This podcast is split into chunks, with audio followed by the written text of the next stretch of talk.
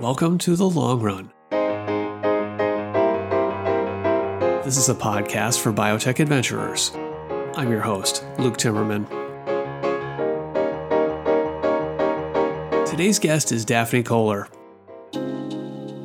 Daphne is the CEO of South San Francisco based insitro. The company is seeking to develop a new platform for drug discovery that leans on a combination of wet labs and machine learning algorithms to spot new biological targets for drug discovery. Artificial intelligence and machine learning has been stirring imaginations in biopharma and generating more than a little hype for a few years. Smart people who know how complex drug discovery is are pining for something to make it less risky, less time consuming, and less expensive. Insitro represents one of the prominent wagers in this AI for drug discovery category, as it raised a $143 million Series B financing in May 2020, led by Andreessen Horowitz, and which included earlier investors like Arch Venture Partners, Foresite Capital, GV, and Third Rock Ventures. Daphne comes to this challenge with a fresh set of eyes. She was a math prodigy as a kid. She became a tenured professor of computer science at Stanford University then she became a successful entrepreneur, co founding Coursera, the online learning platform. But when it came time for her to find challenging new problems to solve intellectually and important problems to solve for humanity, she decided that tackling disease was the place to be for her next act. We talked about Daphne's journey and some of the key aspects of her strategy to make insitro succeed in this new frontier. Now, quickly before we get started, do you enjoy the Long Run podcast? Maybe you'd like to raise awareness of your company, your organization, or your services with a high powered crowd of entrepreneurs and venture investors who listen to this show. Tell me about your company and why it could be a good fit as an advertiser on the long run. Luke at TimmermanReport.com. Now, please join me and Daphne Koller on the long run.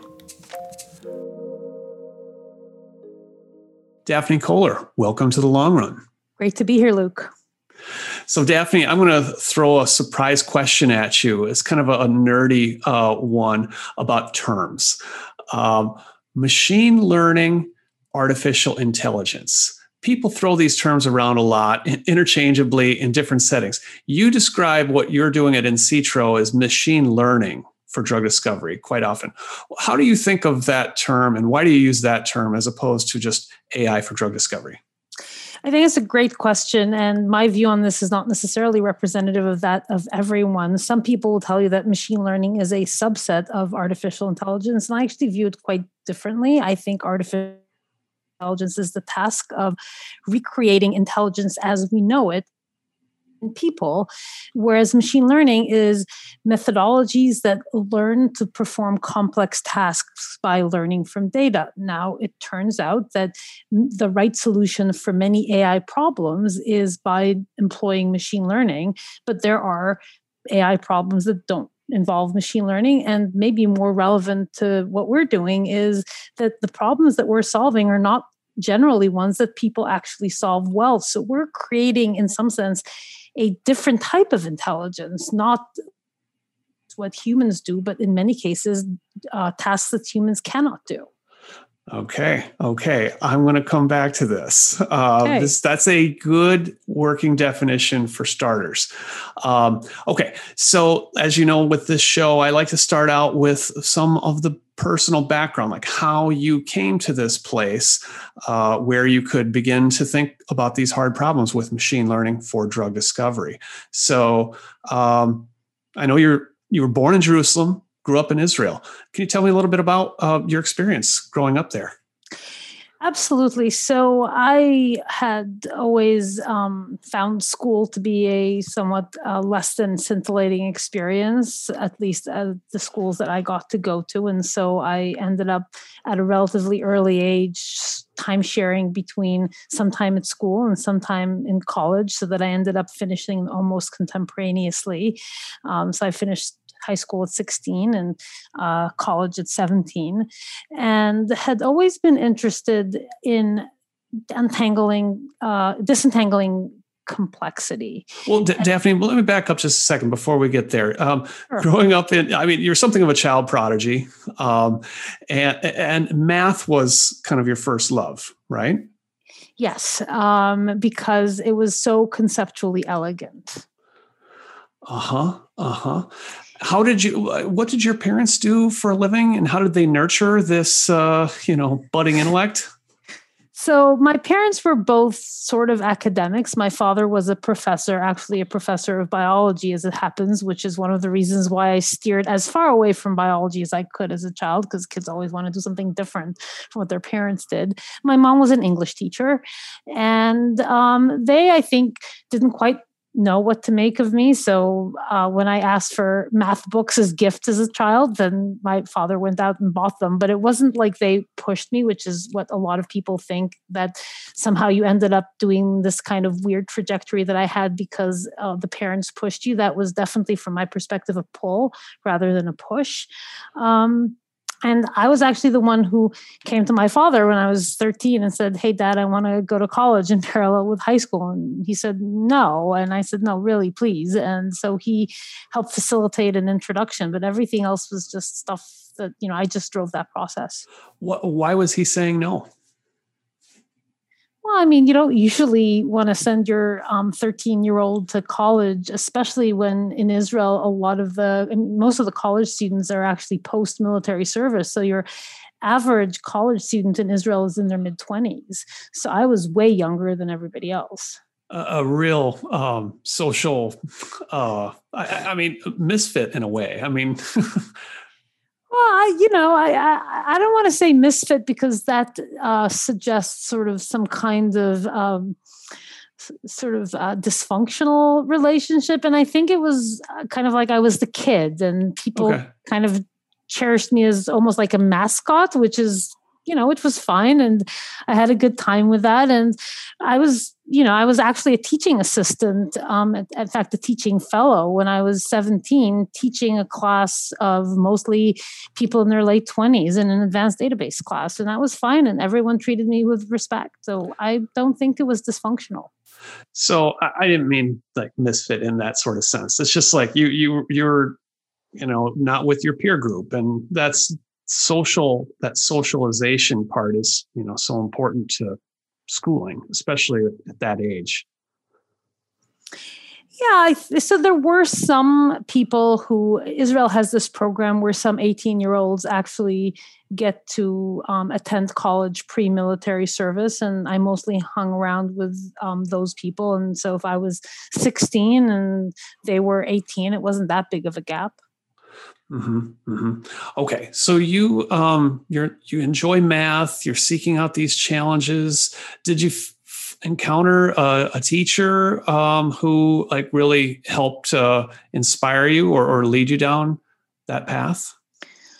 I had a lot of really great teachers, but I think the more inspiring interactions that I had actually came later on when I was um, at Stanford as my uh, doing doing my PhD, uh, in terms of people who really inspired my path, my PhD and postdoc specifically.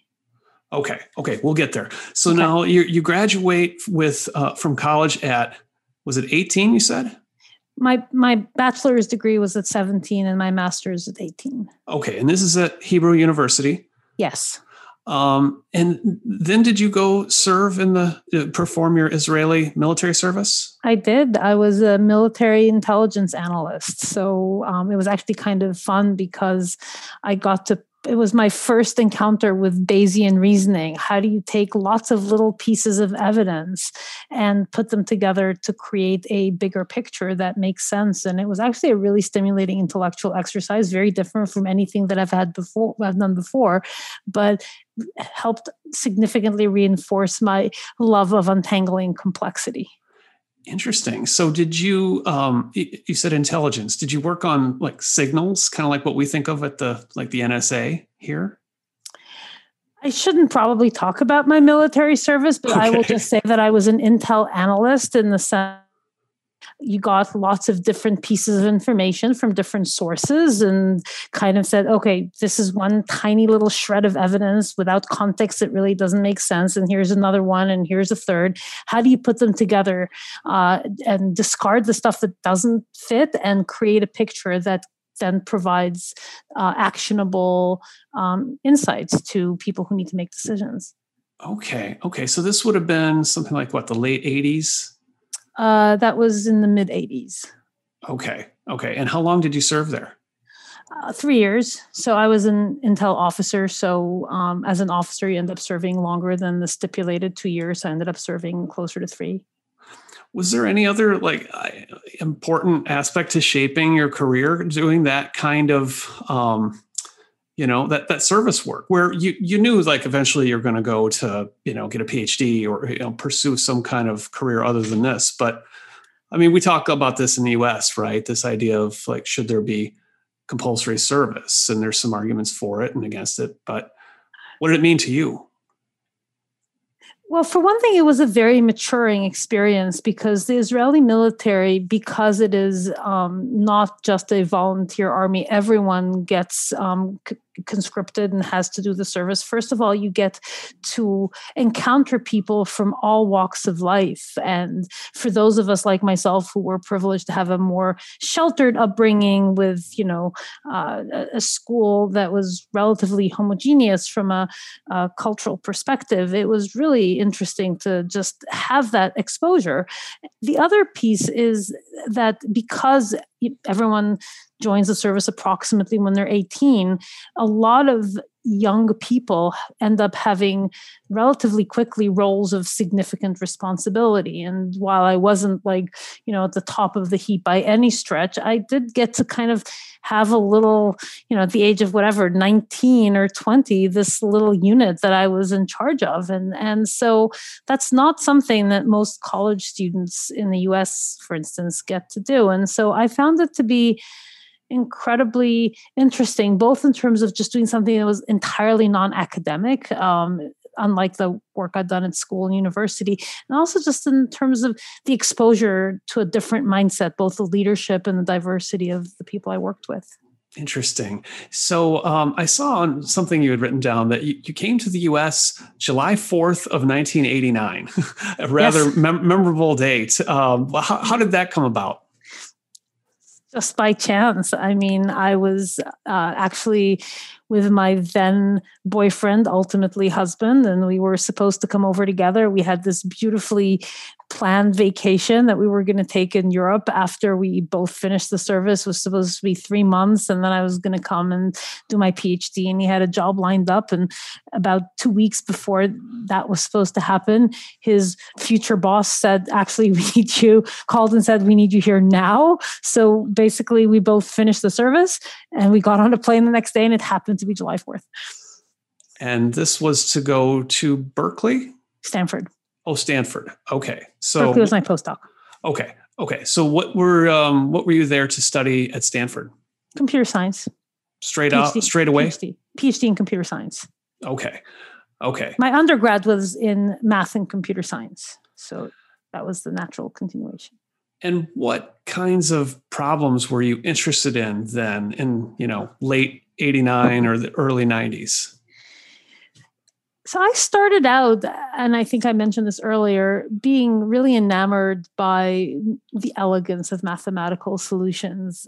And so at the time I was think I was trying to think about how should people make decisions and how do we create decision making environments that allow to allow them to make better decisions so i studied um, and worked on tools first from game theory related to multi-agent systems and then also in uh, single agent decision making using tools from probability theory and decision theory and it really was at that point for me in a way that i feel a little bit almost embarrassed to think about right now just how uh, elegant a conceptual framework I could put together with sound, strong mathematical principles. And so I ended up doing some work on both of these fronts, both uh, decision making in multi agent systems and the decision making in single agent systems, in a way that when I now look at it, it's very elegant, perhaps, but it's not really good for much. Mm-hmm, mm-hmm. What was the discussion around uh, the Bay Area, these the, the field um, around artificial intelligence in those days? That this was right around the time uh, of one of the earlier AI winters. So AI has gone through peaks and troughs multiple times in its history, generally caused by the fact that certain groups of people made hyperbolic promises about what artificial intelligence would be able to accomplish in three years, five years. And those promises at that point didn't really materialize. And the late 80s, which is when I started my PhD, was just coming off the tail end of what one of the boom periods, which was the mid 80s, and then getting into one of the trough periods. And the truth of the matter is, I didn't perceive what I was doing at the time as artificial intelligence. Artificial intelligence was this, at that point, a in many ways a somewhat squishy discipline. It was kind of like we're going to put rules upon rules, and then some kind of behavior is going to emerge. And those systems were oftentimes quite brittle, very difficult to engineer. Unexpected behaviors would just emerge in ways that were totally uh, hard to uh, correct for. So, uh, what I was doing was really more mathematical modeling. And so, people will often ask me, How did you get into artificial intelligence? And my response is, I didn't move into artificial intelligence. Artificial intelligence actually moved to encompass what I was doing. Mm-hmm. It sounds like you were comfortable with the the predictive uh, ability of, of what you were doing. So at the time, this was right around, um, you know, the the tail end of my PhD was in the early '90s, '92ish or so, and at that point, I was really starting to get into machine learning because of the realization that the systems that one needed to build in order to make intelligent decisions were really hard to engineer well. And the only way that one could really circumvent what was then called the knowledge engineering gap or, or, challenge was to not have to engineer the system, but rather have it learn for itself from data what the model ought to be. And so that's when I started to really get into machine learning as a discipline. So I've been working in that space, I would say, since the early 90s. I know a lot of people now think that machine learning is a relatively recent phenomenon and it's um, something that is just recently emerged but no it was it, really sort sort of took off as a discipline within computer science and engineering in in the early 90s i mean statistics had existed long before then but it was very different and the two fields kind of merged. Um, statistics became more predictive and uh, machine learning took off within computer science and i think the two together plus ideas from neuroscience and optimization is uh, those are really it's the confluence of those that gave us what we think of as modern day machine learning.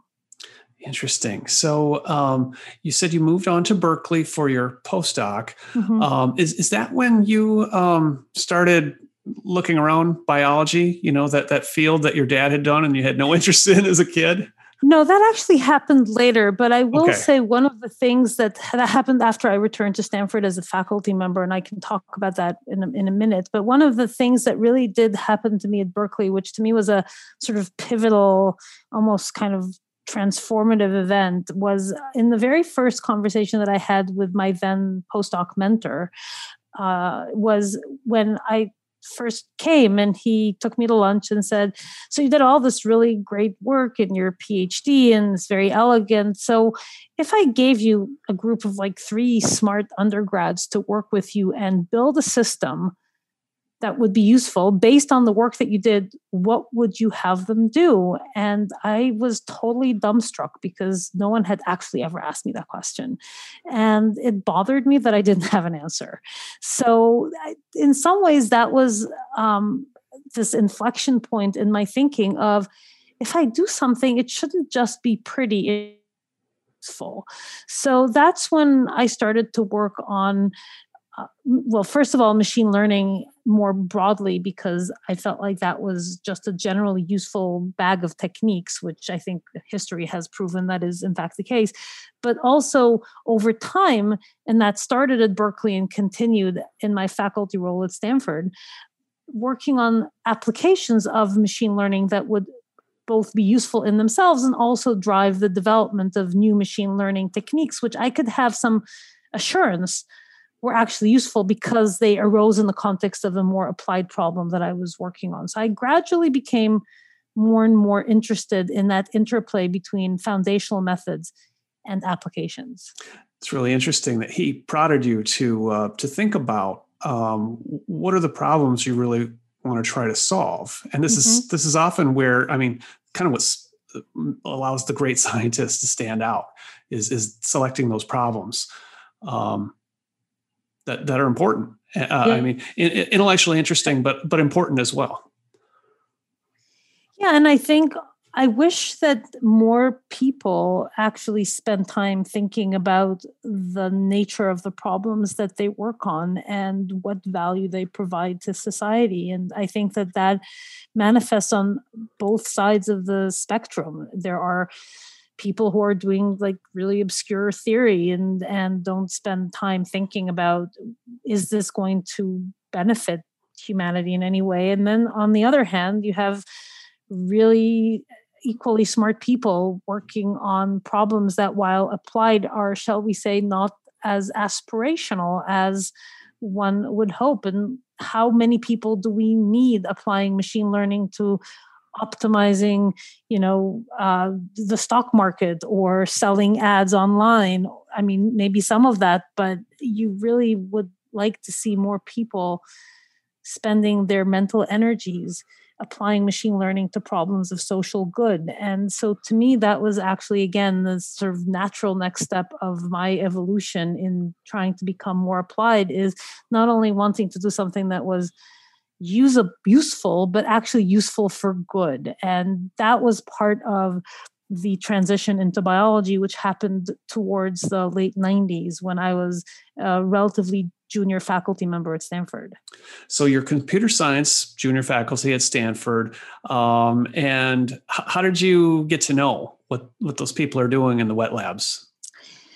So initially, I was mostly looking for cool data sets. And the data sets that we had to work with as computer scientists at that point were rather lame. I mean they were not as challenging technically but more importantly when you said if i solve this problem will anybody care? And the answer is i can publish a paper that said the accuracy went up from 83 to 87% but so what?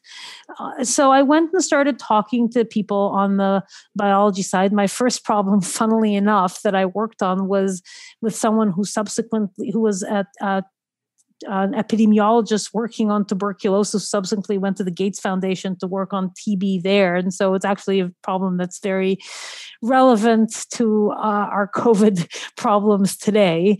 And that was my first foray. And then over time, I expanded from epidemiology and problems that were more at the clinical level down to biology and then back up again um, to work again on more clinically relevant data. And so I kind of did almost a full circle from clinical data, or in that case, epidemiological data, down to very in depth biology using some of the earlier microarray data sets, some of the earlier uh, genome sequencing data sets, and so on.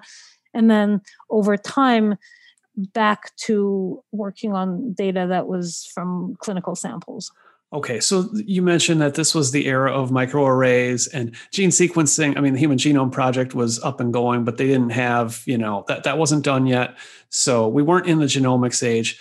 What was what really lacking there in biology from your view? Was it just not enough data or that the data types weren't properly linked or both or or what? Well, i mean, initially uh, the I mean, certainly there there were some interesting data sets there, and I I think we did some work that I'm still quite proud of on, for instance, how do you use gene expression data to uncover gene regulatory networks, and that was, I think, work that was quite influential. Paper is still very highly cited, and so I think there one could make do even with the data sets that were out there and do some interesting certainly development of machine learning techniques but also extract interesting biological insights but i think what i realized over time was that as i developed my own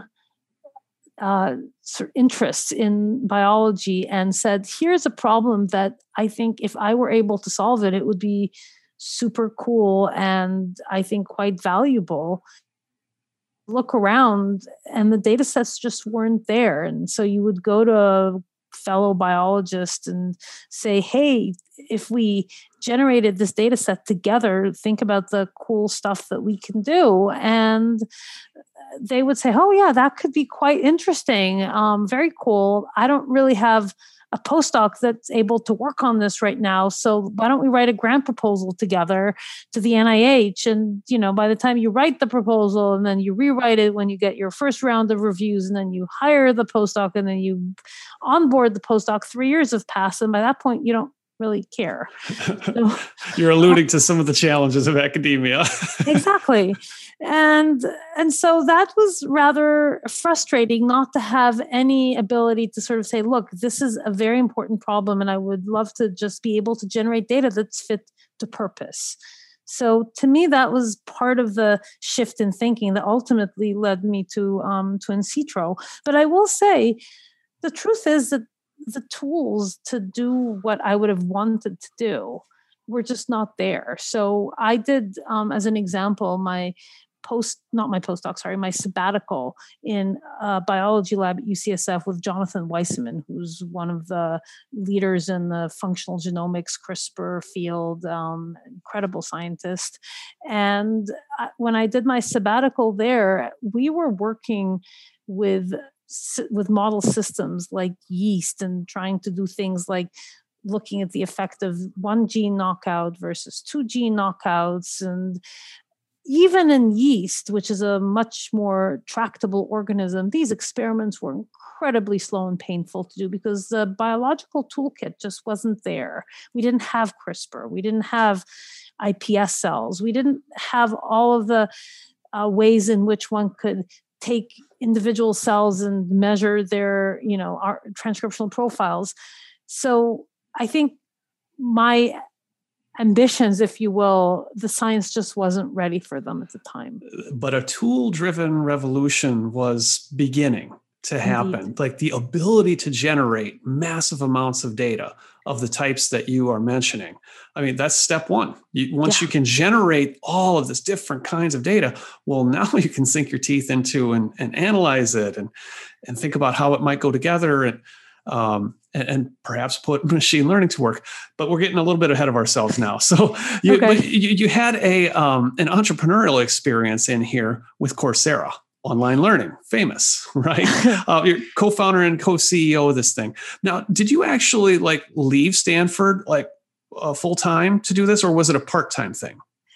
So it was a full time thing, but it was a temporary thing. So I hadn't intended to leave Stanford. I had this mindset that I would retire as an academic.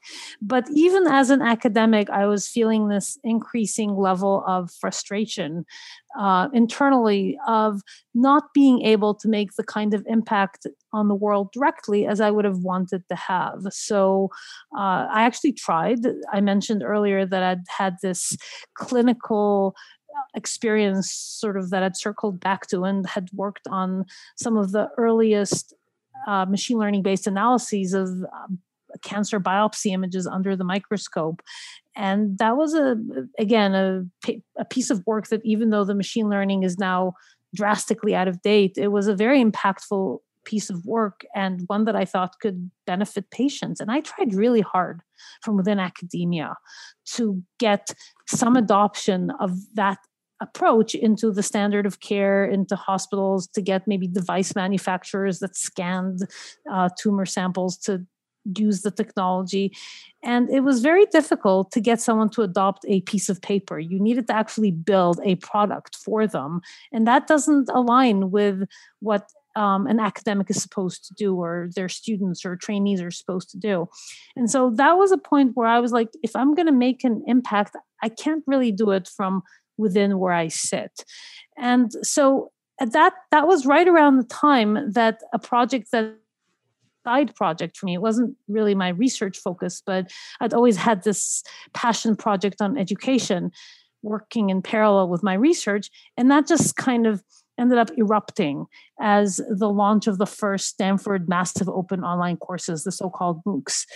And when that happened, I suddenly found myself looking at this thing that we'd inadvertently created where each of those courses had 100,000 people taking them at a time and and some of those were people from truly disadvantaged backgrounds um, really poor countries really um, uh, low socioeconomic status who wanted a leg up by having access to a stanford quality education and i felt like it would be really remiss of me to just say, oh, that was nice. We did that for a while, and I'm going to go back and write some more papers and assume that someone would take that on and build uh, an enterprise around this that would continue benefiting so many people.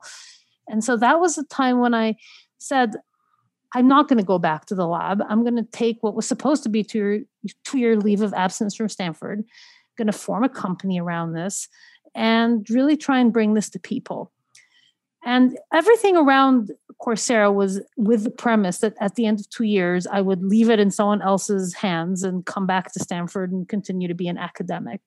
But when that two year leave of absence came to an end, Stanford has a pretty um, rigid leave of absence policy, they said, Hey, you got to decide, are you coming back? And I said, I can't come back right now. I need at least another year to, you know, get this to the point where it's much more mature and stable. And they said, Well, you got to decide. So I decided and I ended up resigning what was a, you know, chaired, tenured faculty position at Stanford because I felt like I really needed to see that Coursera journey through which is something not a lot of your peers would would do or often do.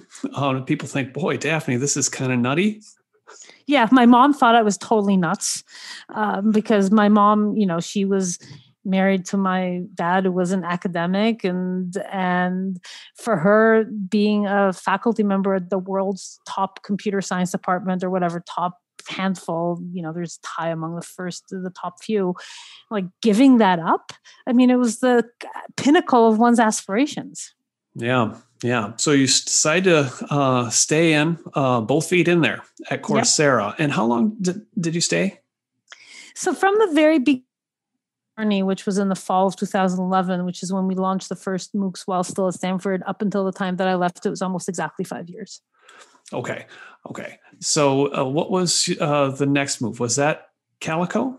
Yes, and that's was that was when I towards kind of mid 2016 Coursera was already in a good trajectory and uh, you know it's a wonderful it still is a wonderful company but fundamentally it was it's a it's a content company. It's it's a it, it helps faculty create courses and delivers them to learners worldwide there's not a lot of hugely deep technology in there and um, certainly not a lot of machine learning.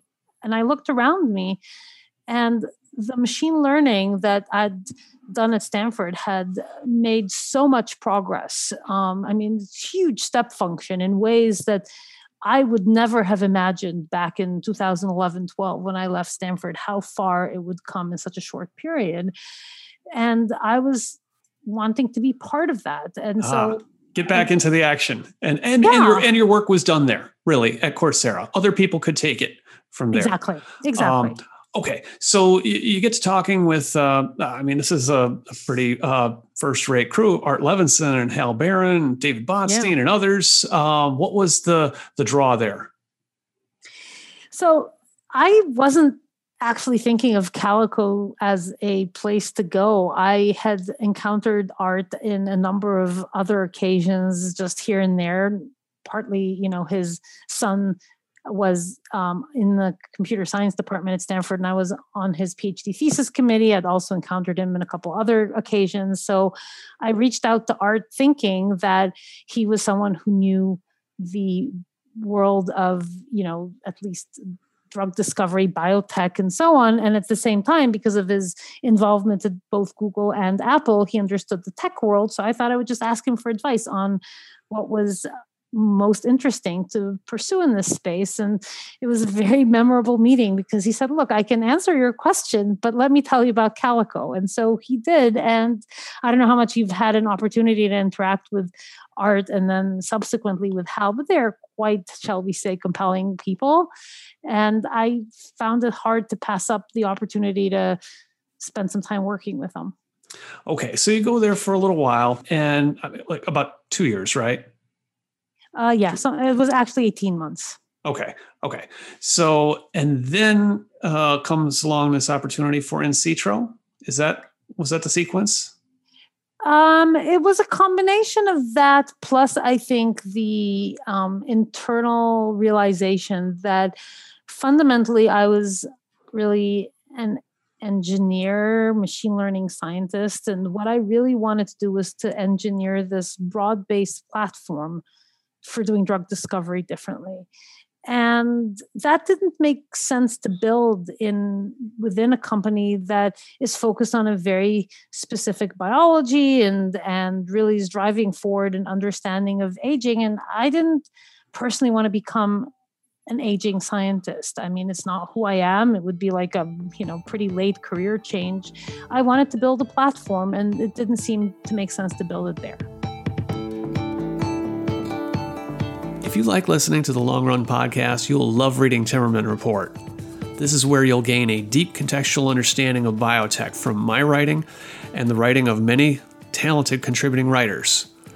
This is the kind of stuff that will help you get ahead of the curve. It's a bargain at $169 a year for an individual to subscribe. Discounts are available for groups with multiple readers. Go to timmermanreport.com slash subscribe to show your support today. And are you a fan of the Long Run podcast?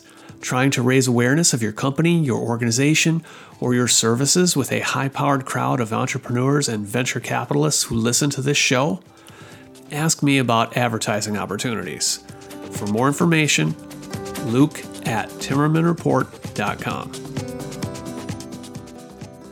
So, how did this uh, new company come to be? So, uh, you know, it's, um, I was introduced uh, initially to uh, one of my future investors who uh, had been looking, in fact, for quite a while for a machine learning company to back and had done a lot of due diligence on a number of companies, didn't really find any of them to be what he wanted to make an investment in.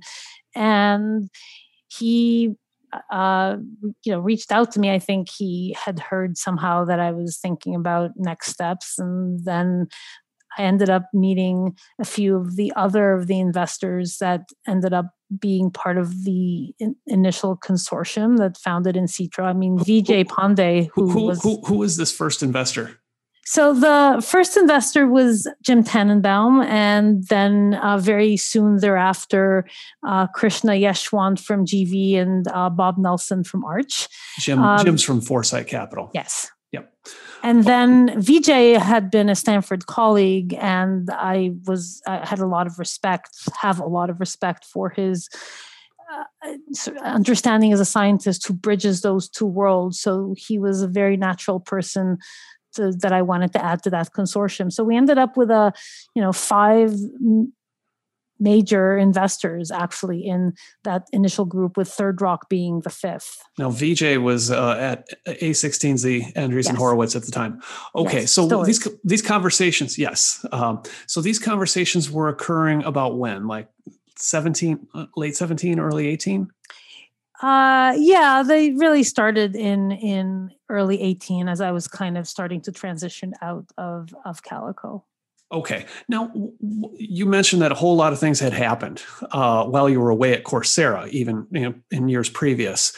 W- what what else like had happened by this point, 2018, that that got you excited that okay, this is uh, the time to start a company around machine learning for drug discovery? So, one part, of course, was just the incredible emergence of machine learning technologies that were capable of solving problems that were inconceivable for machine learning to be able to solve when I uh, when I started to work in the field. But the other was addressing what was to me the other half, which is the truth is that machine learning is only as good as the data that you feed it. And in fact, if you ended up giving me the trade off between uh, the best machine learning algorithm on a crappy data set versus an amazing data set with kind of like an okay machine learning algorithm, the second will win every day.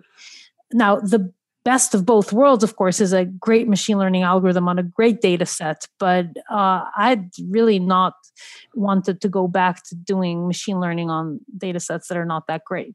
So that the observations that I had both before and during my time at Calico about the technologies that had emerged on the side of bioengineering, cell biology, uh, and so on, and the idea of what would happen if you took all these little um, not little because each of them is hugely important on its own, but took all of those pieces, put them together, and built a sort of perfect engine for data production. What would that look like? And then applied machine learning as a way of extracting maximum information from data sets that were designed to purpose.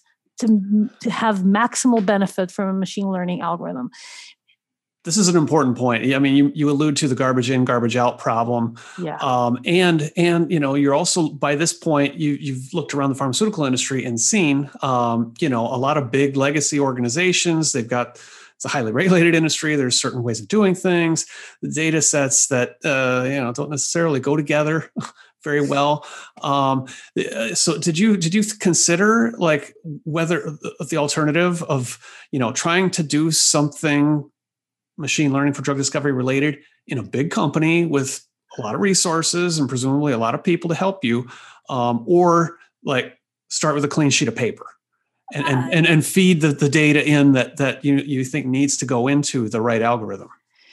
I, I absolutely did. And that's a very good question as you say, there are many advantages, at least in principle, in doing this kind of work within Big Pharma. There's already data sets that have been generated, there's already people there, uh, lots of money in principle.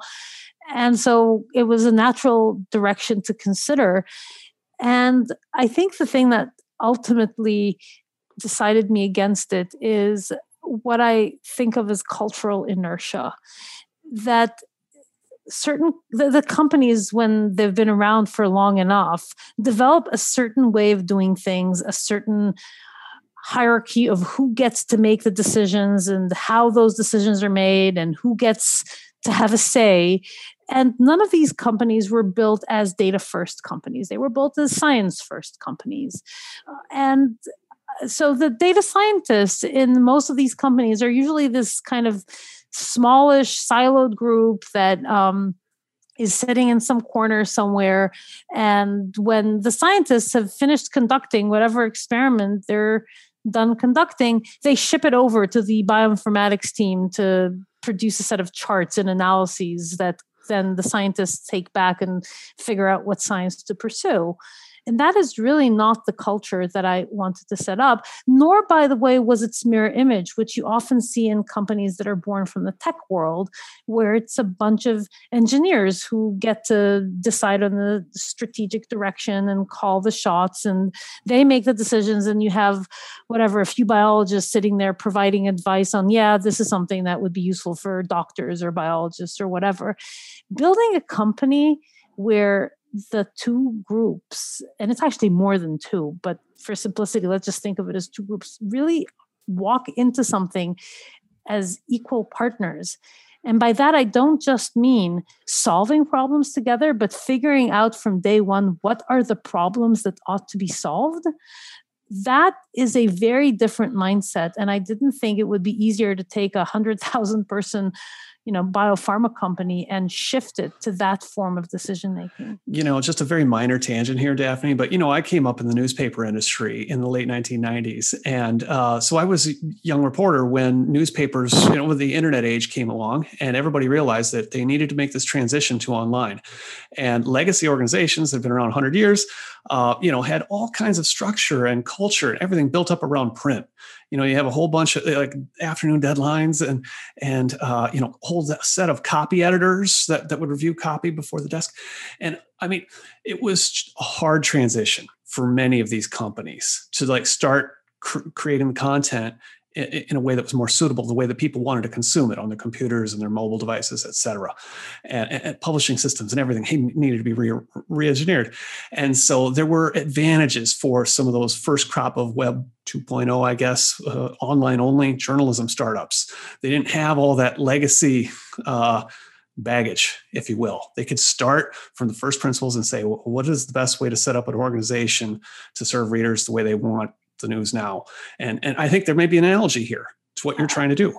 I think absolutely. And it's, you know, most of the newspapers, as you know, did not actually survive this transition. And conversely, there's a whole crop of newcomers who are very influential now and didn't exist back in the days of early newspapers. Now, some, a small handful, I think, of, uh, of traditional print newspapers actually made the transition successfully. But as we said, most didn't. And when I think of some of the big tech enabled companies out there that are dominating the world the you know amazons and googles and and such amazon wasn't walmart with a website google wasn't the yellow pages and netflix didn't come out of blockbuster or holiday or hollywood studio so they borrowed they borrowed some important concepts from those absolutely. predecessors and but discarded a lot of the stuff that wasn't necessary for the next phase exactly and and i think that is understanding what is the what's good to keep but what needs to be engineered from the ground up okay okay sorry to interrupt but you you did mention culture here so the yeah. idea that you know you're going to start a company you're going to be the ceo and founder um, you get to set that culture you get to pick the people and and uh, set them up in an organization um, that uh, as you see fit. Um, and you need both computational people and, and wet lab biology expertise. Uh, and, and I love this comment you made when, when we did this uh, event for the Petri um, bio group um, a month or so ago, you talked about recruiting damp scientists who, who, are neither wet nor dry, but both. And yes. I know that people who are listening and they, they love that comment. What, could you expand on that a little bit? How are you? Th- it's kind of like a fun way of thinking about cross disciplinary um, uh, coexisting. Yeah. No, it's it is one of I think my favorite concepts, and a lot of the people that we've been lucky enough to recruit to Insitro are exactly that. They are you know seventy percent life scientists, but they know how to program in Python and analyze their own data, or they are 70% computer scientists, but they spend some time in a wet lab. And so they understand the complexities of getting a biological system to actually do what you want it to do and all of the issues of dealing with living cells and, and such. And so there is a good group of that at Insitro. Now, we're not 100% that. We have some folks who are purely life scientists but they're but they just love the idea of being at a place where there's this immediate use case for their um, data in, in, in feeding a machine learning algorithm. A lot of them grew up in a wet lab where they produced massive amounts of data and they realized they were hitting a wall in terms of extracting only a tiny val of fraction of the value of their data using simple analytical tools. And then on the other side, we have some people who are just core computer scientists some of them don't have any life science experience but they really want to be earlier discussion at a place where what they're working on isn't selling ads online but something that does provide much greater societal benefits. And so we're getting a lot of people say, I want to spend my life doing something worthwhile. Because the thing about machine learning people, of course, is they can work on anything, right? They can go, I mean, any tech company, in fact, any company at all today is hiring data scientists and machine learning people. The ones that we get are ones that really want to make a difference. So they're coming to work here to put together a platform, a new kind of platform for drug discovery. And it's an amalgam of in silico and in vitro. That's yes. the the inspiration for the name Insitro. Can you talk a little bit about that that platform? Like what, what are the key components and what are you building? So I'm going to actually start with the higher level aspiration, which I realize is long term and grandiose and will take many years, which is the drug discovery journey from that you're going to work on a particular disease or indication to the point that you actually have a drug that works in people, that's a many year journey. And there are many steps along the way that we make decisions that are currently many times driven by intuition or animal models that we don't really believe in but we don't have anything better or you know historical heuristics. And the question is what if some of those decisions could be guided by predictive models that are kind of like a compass that tell us of the many forks in the road which one is more likely to be successful? And those four includes things like which target do I pursue and in which patient population and of the multiple molecules that I can potentially develop, which are the ones that are going to job of binding to and modulating this target and what's the right biomarker for clinical efficacy so that when I go into clinical trials, I know which of my patients are doing better and which ones aren't. All of these are opportunities for machine learning over time, we'd like to do multiple of these, and that's going to take a long time and a lot of resources. But that's the aspiration is to really build a biopharma company from the ground up. Now, that being said, we're a startup. we we hmm. need to focus and can't do all of these things at once. And so the the thing that we started to build, our very first platform, if you will, is something that tries to address what to me is the fundamental problem of drug discovery, which is if I make an intervention of this type in a human being, what clinical outcome is that likely to have? And that is fundamentally the you know at the core of drug discovery and the problem of course is that you don't get to collect interventional data like that from humans until the very end of the drug discovery process when you actually do a clinical trial. So, how do you collect training data that informs a model on what an intervention will do in a human? And that's where we've actually put together two very complementary data modalities. Each of which I think is really powerful, but putting them together is even more powerful. One is human genetics, where we make our nature has made interventions in a human in each one of us. Each one of us is an experiment of nature and we can see based on the set of perturbations that comprise our genome what what do we look like? What is our clinical outcome? So that's one type of data modality. The other one which we think is very complementary is because we ultimately need to be able to make interventions in a system ourselves so that we can do experiments and we can't do the experiment in a human. We don't want to do the experiment in an animal model that doesn't usually translate is we're using um, human derived model systems that are based on each of our genetics where we can take cells from you or me convert them into pluripotent status stem cells and then differentiate them into a Daphne neuron or a Daphne hepatocyte or um, any one of the set of lineages that the community has developed differentiation protocols for. And then I can ask myself, by intervening in that cellular system, in that Daphne neuron, with either a genetic or a chemical intervention, what effect does that have at the cellular level? And if I can then use machine learning to interpret what I see in many, many measurements of those cells and align them with what I see about my clinical outcome, that's where the machine learning allows me to kind of put those two data sets together and hopefully make more reliable predictions about what interventions that I get to test in the lab, like a new drug or a new target, so what you, in a human. You start with human samples. Yes. Uh, and iPSCs. Yes. Now, you also are able to collect a lot of the genetic information that you alluded to. Uh, is it exome in nature? It's um it, it varies. Sometimes it's exome. Sometimes you start with genotyping. I mean, obviously, the closer you get to sequencing, the more information you have about variants that are more rare and therefore in many cases have a larger effect size uh, on the phenotype. So those are you're often underpowered to see those but when you see them they're very very revealing. So you kind of end up putting together genotyping and sequencing um, to get as much information as you can.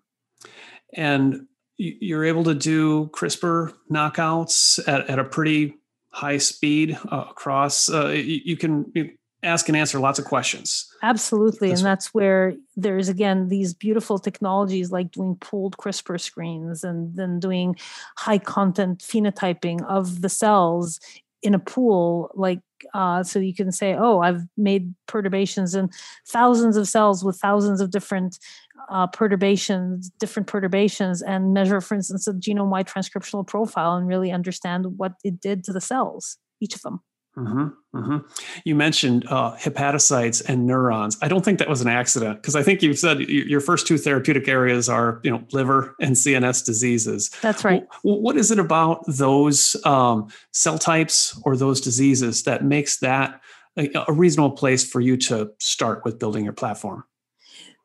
So, liver was um, in some ways serendipitous. It came out of the partnership that we have with Gilead on NASH, non alcoholic steatohepatitis we uh, partly it was selected because we really liked Gilead as a partner, the data that they brought into the collaboration, the quality of the scientists that we got to interact with. Um, and uh, it partly because it, it did actually align with the scientific platform that we were looking to build. So we said no that that looks like a good match. Neuroscience was one that was driven by us and was a consequence of several observations. First of all for whatever reason, some of the best differentiation protocols out there are actually in the CNS space, um, in the neuroscience space. And so it's a very, for whatever reason, tractable system to work with from an experimental perspective.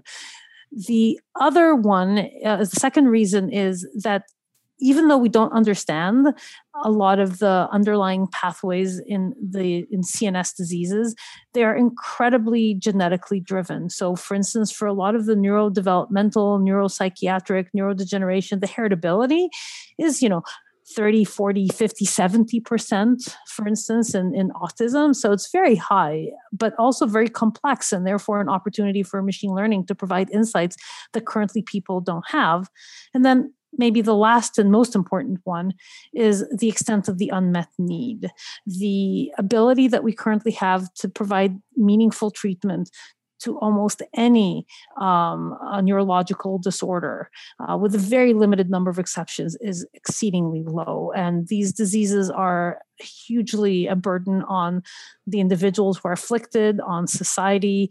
And so we uh, felt like there was an opportunity for a very different suite of methods that hadn't really been deployed in this context um, to make a we hope a really big difference to these um, to these patients who are not currently uh, don't, don't currently have other options. Now, this might be a hard question to answer. It might be too early, but I mean, knowing the tools that you have and that the data that you're able to collect and analyze I mean, it's not perfect. Like you don't have everything. You don't have the whole cell modeled or the whole organism. I mean, the complexity is just unbelievable. Uh, it isn't like you know Boeing where you can, you know, you put your flight simulator. You can draw all these parameters of a new plane and you know predict on a computer program whether that thing will fly uh, with certain amount of cargo and passengers, et cetera, et cetera. Right. Um, so, given what you have, uh, where do you think this might? Machine learning for drug discovery might be useful first? Might it be in uh, identifying like rare genetic subpopulations of CNS patients who are likely to respond to something, or is it maybe you can uh, get an early warning sign on you know where adverse events might crop up? Because even just like nibbling on the edges a little bit of the drug discovery problem would be a big difference because it's Indeed. just it's su- such a I mean, so much time and money is wasted right now because of this inability to create the, you know, the omniscient predictive model. Well, so I'm not sure. Sorry, let me rephrase that. I'm sure we're not going to get the omniscient predictive model. Uh, that is a very, very aspirational goal. And I try and keep my uh, ambitions, while large, to be at least somewhat reasonable. But uh, as you said, our current failure rates are so uh, are so high, uh, or rather, our success rate is so low that I think even a, a, modest improvement, relatively speaking, can make a huge difference to the productivity of the industry and to being able to address diseases of unmet need. So, as I mentioned earlier, I think there's opportunities all throughout what's typically called the you know pharma r&d value chain and any many of those actually will make a difference the ones that the one that we've decided to focus on is really identifying those novel uh, targets, or at least novel within an indication, and um, and and many of those, as you said, will in fact be within the context of a specific patient population. To me, that is a huge and in some ways overdue transformation when you think about polygenic germline disease. When we think about the progression that's happened in oncology and specifically precision oncology in the last decade or so, we now realize that breast cancer is not one disease. It's, uh, you know, a BRCA1 breast cancer is very different from a HER2 breast cancer and are, in fact, treated with completely different treatments right now. And we haven't really done that in most other non cancer indications. We still think of Alzheimer's as a disease, even though we recognize that there's an incredible heterogeneity. Autism is called a spectrum for a reason. Um, and the same is true for diabetes and cardiovascular disease and many others. So there may be a, you know, some number of these blockbuster all-comer drugs still out there that if they are there that's great no, we should obviously look for those. But I think a lot of the future is going to be in the same place that we see it in precision oncology, which is to identify a subset of patients that are well tackled with a particular target that works for that patient population. Now, does it have to be a rare patient population? Not necessarily. I think that in some cases we see that uh, there's a, a signature, uh, the sort of end of the thread in a genetically defined rare patient population. But in fact, the treatable population is nevertheless considerably larger. A great example of that is is the PC, the poster child here, which is PCSK9, where it was discovered in uh, in a rare familial variant in hypercholesterolemia on the one hand, familial hypercholesterolemia and familial hypocholesterolemia on the other, sort of showing this beautiful dose response.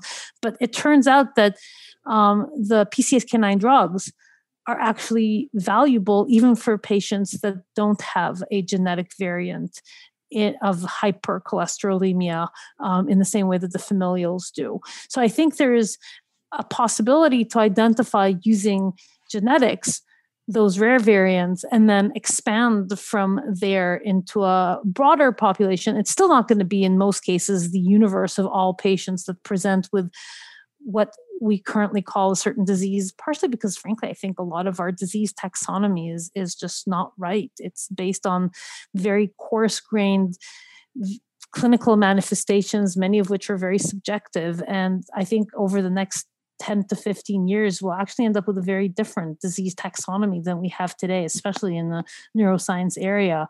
Um, but um, so we're not going to find, I think, the Alzheimer's drug, but but maybe there's going to be a patient population that isn't 0.01%, but something that is reasonable that really sees dramatic effect sizes. I mean, that's really the hope. That's, I think, what we all hope it's really interesting and and in this case the biology is being redefined um, down there at the molecular level and that will guide therapeutic development like like you say with the pcsk9 uh, elegant example um, okay so daphne uh, we're almost out of time. You've uh, you've raised a lot of money. I think you did 140 million dollars series b in the spring. So um, congratulations. You got Thank some you. De- decent runway here. You got good uh, solid investors and they're Great they investors. seem to be patient people. Yeah. Uh, so um, can you give me an example of something in the last uh, uh, i don't know the last six months uh, on how you're doing where you got up in the morning and said holy cow today was a good day and here's why you know it actually happens on a pretty regular basis because what we see on a day to day basis is that magic that happens when you take people from very different disciplines and you put them together in a single working group and you say figure out what you can do together that neither of you would ever have envisioned as even being possible working alone. And so uh, we see this synthesis of sort of high throughput data generation and machine learning kind of coming together in so many different ways, some of which range from just core infrastructure, like can you get a machine learning system to automatically culture pluripotent stem cells and differentiate them? Because you know what? An expert biologist can look at a well and say these cells are going in the right direction and these ones aren't if you're really good developmental biologist but a machine learning algorithm can do it even better. So um, and so we're embedding that in just even the day-to-day operations of what we do. And then when you get to the a higher level of okay now let's understand disease phenotypes. So moving beyond the just the mechanics of how we build the company or how we build our assays, but really understanding human disease, we have seen patterns in, um, for instance, diseased versus normal uh, liver cells in both human samples as well as in in vitro cell cultures that an expert biologist just could not see until the machine pointed it out to them. And that was the beginning of the understanding of this is the biology that we now need to modify in order to revert the cells from the unhealthy to the healthy state. And we when we did it once, it was like, oh my God. And then when we did it again, it was like, wow. And now it just we start just it's it just keeps happening. And that to me is the promise of that synergy between the creation of the right data asking the right questions and letting the machine learning at the data using the best of the best machine learning methods. So you get the people on board, you get the platform up and running, and pretty soon it starts pumping out more and more of the data that yeah. that you really need. Um, and then the other thing I will say, just coming back to some of the earlier threads that we were uh, talking about before, the culture that we've been able to build, where there isn't a single project, I think, in pretty much the entire company, where it's just one group of people with like background working together. Everything spans a range of disciplines, and and the fact that people are viewing themselves as just like part of a team, even when they come from these so different backgrounds. That is that is magic, and I've not seen that happening elsewhere very much. Well, and we're out of time. But uh, last thing I wanted to say is like, you know, we talked about this earlier uh, at the event we did that um, you, you, create a culture of mutual respect across yeah. for people across disciplines. So like there, there really aren't dumb questions. People no. can challenge assumptions and be unafraid. And actually, this is where you, I mean, you consciously cultivate this to try to create that, um, uh, that, that magic. That's exactly right. And what we find is that oftentimes the biggest insights come when someone says, So, wait, but wait, why can't we do it this way? And the normal inclination will be like, Well, that's a dumb idea. We don't really have, we, we don't do it that way. But when you build that culture of, you know what? Huh, you're right. Why don't we do it that way? Let's just suspend disbelief for a moment and try and think about what would happen if we tried to do it that way and oftentimes, not every time, but often enough, it's like, you know what? Something like that could actually work. And obviously, the domain expert takes the idea and reshapes it and actually makes it doable. The idea often comes from that orthogonal way of thinking. It happens in all directions. So it's it's not just from you know the machine learning people to the life scientists or vice versa. And I think that's that's where the magic is going to happen. And I've seen it across other areas where the magic really happens at the boundary between disciplines because that's where you get these like things that would never have occurred within the little silos that we build for ourselves in academia and in industry. Daphne Koller. Uh, I wish you all the best as you go through the inevitable ups and downs with uh, machine learning for drug discovery on, on the long, the long journey. Thank you for joining me today on the podcast. Thank you so much, Luke. It was a pleasure. Thanks for listening to The Long Run, a production of Timmerman Report. Pedro Rosado of Headstepper Media was the sound editor. Music is from D.A. Wallach.